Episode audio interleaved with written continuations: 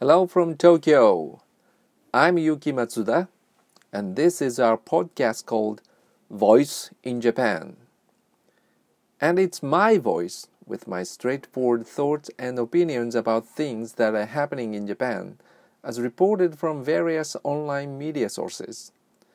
And today, on this February 27th, we will focus on the effects of the coronavirus in Japan.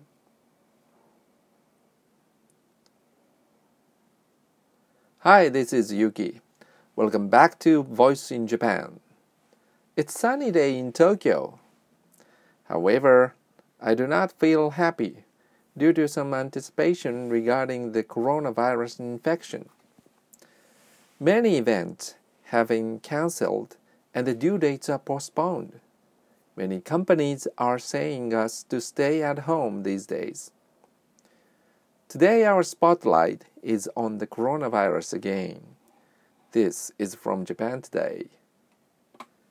Japan's health ministry on Wednesday defended its cautious approach to coronavirus testing as domestic cases increased.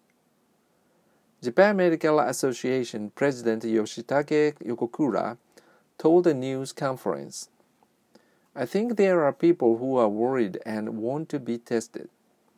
But that would overwhelm the capacity of medical facilities, and we couldn't treat those who need treatment. He said that people referred by doctors to local health centers for tests were being turned away due to manpower shortages. Mm. The stress level is increasing.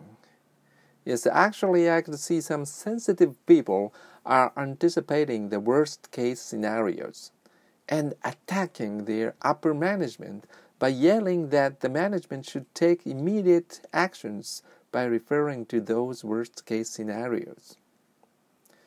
Well, how do you think the current situation? In Japan, this attitude can be seen quite often, pointing out who to be responsible and chase them to bow in front of the people. It is typical in Japan.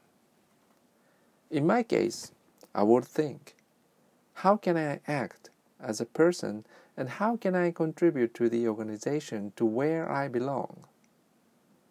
How do you act? It's only you decide things. If you want to visit Japan, that's fine, but please let me recommend you to select the best timing.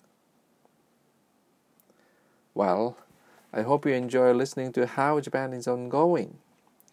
Thank you very much for selecting this podcast. I'm looking forward you to keeping your health. Jane, matane. Bye bye.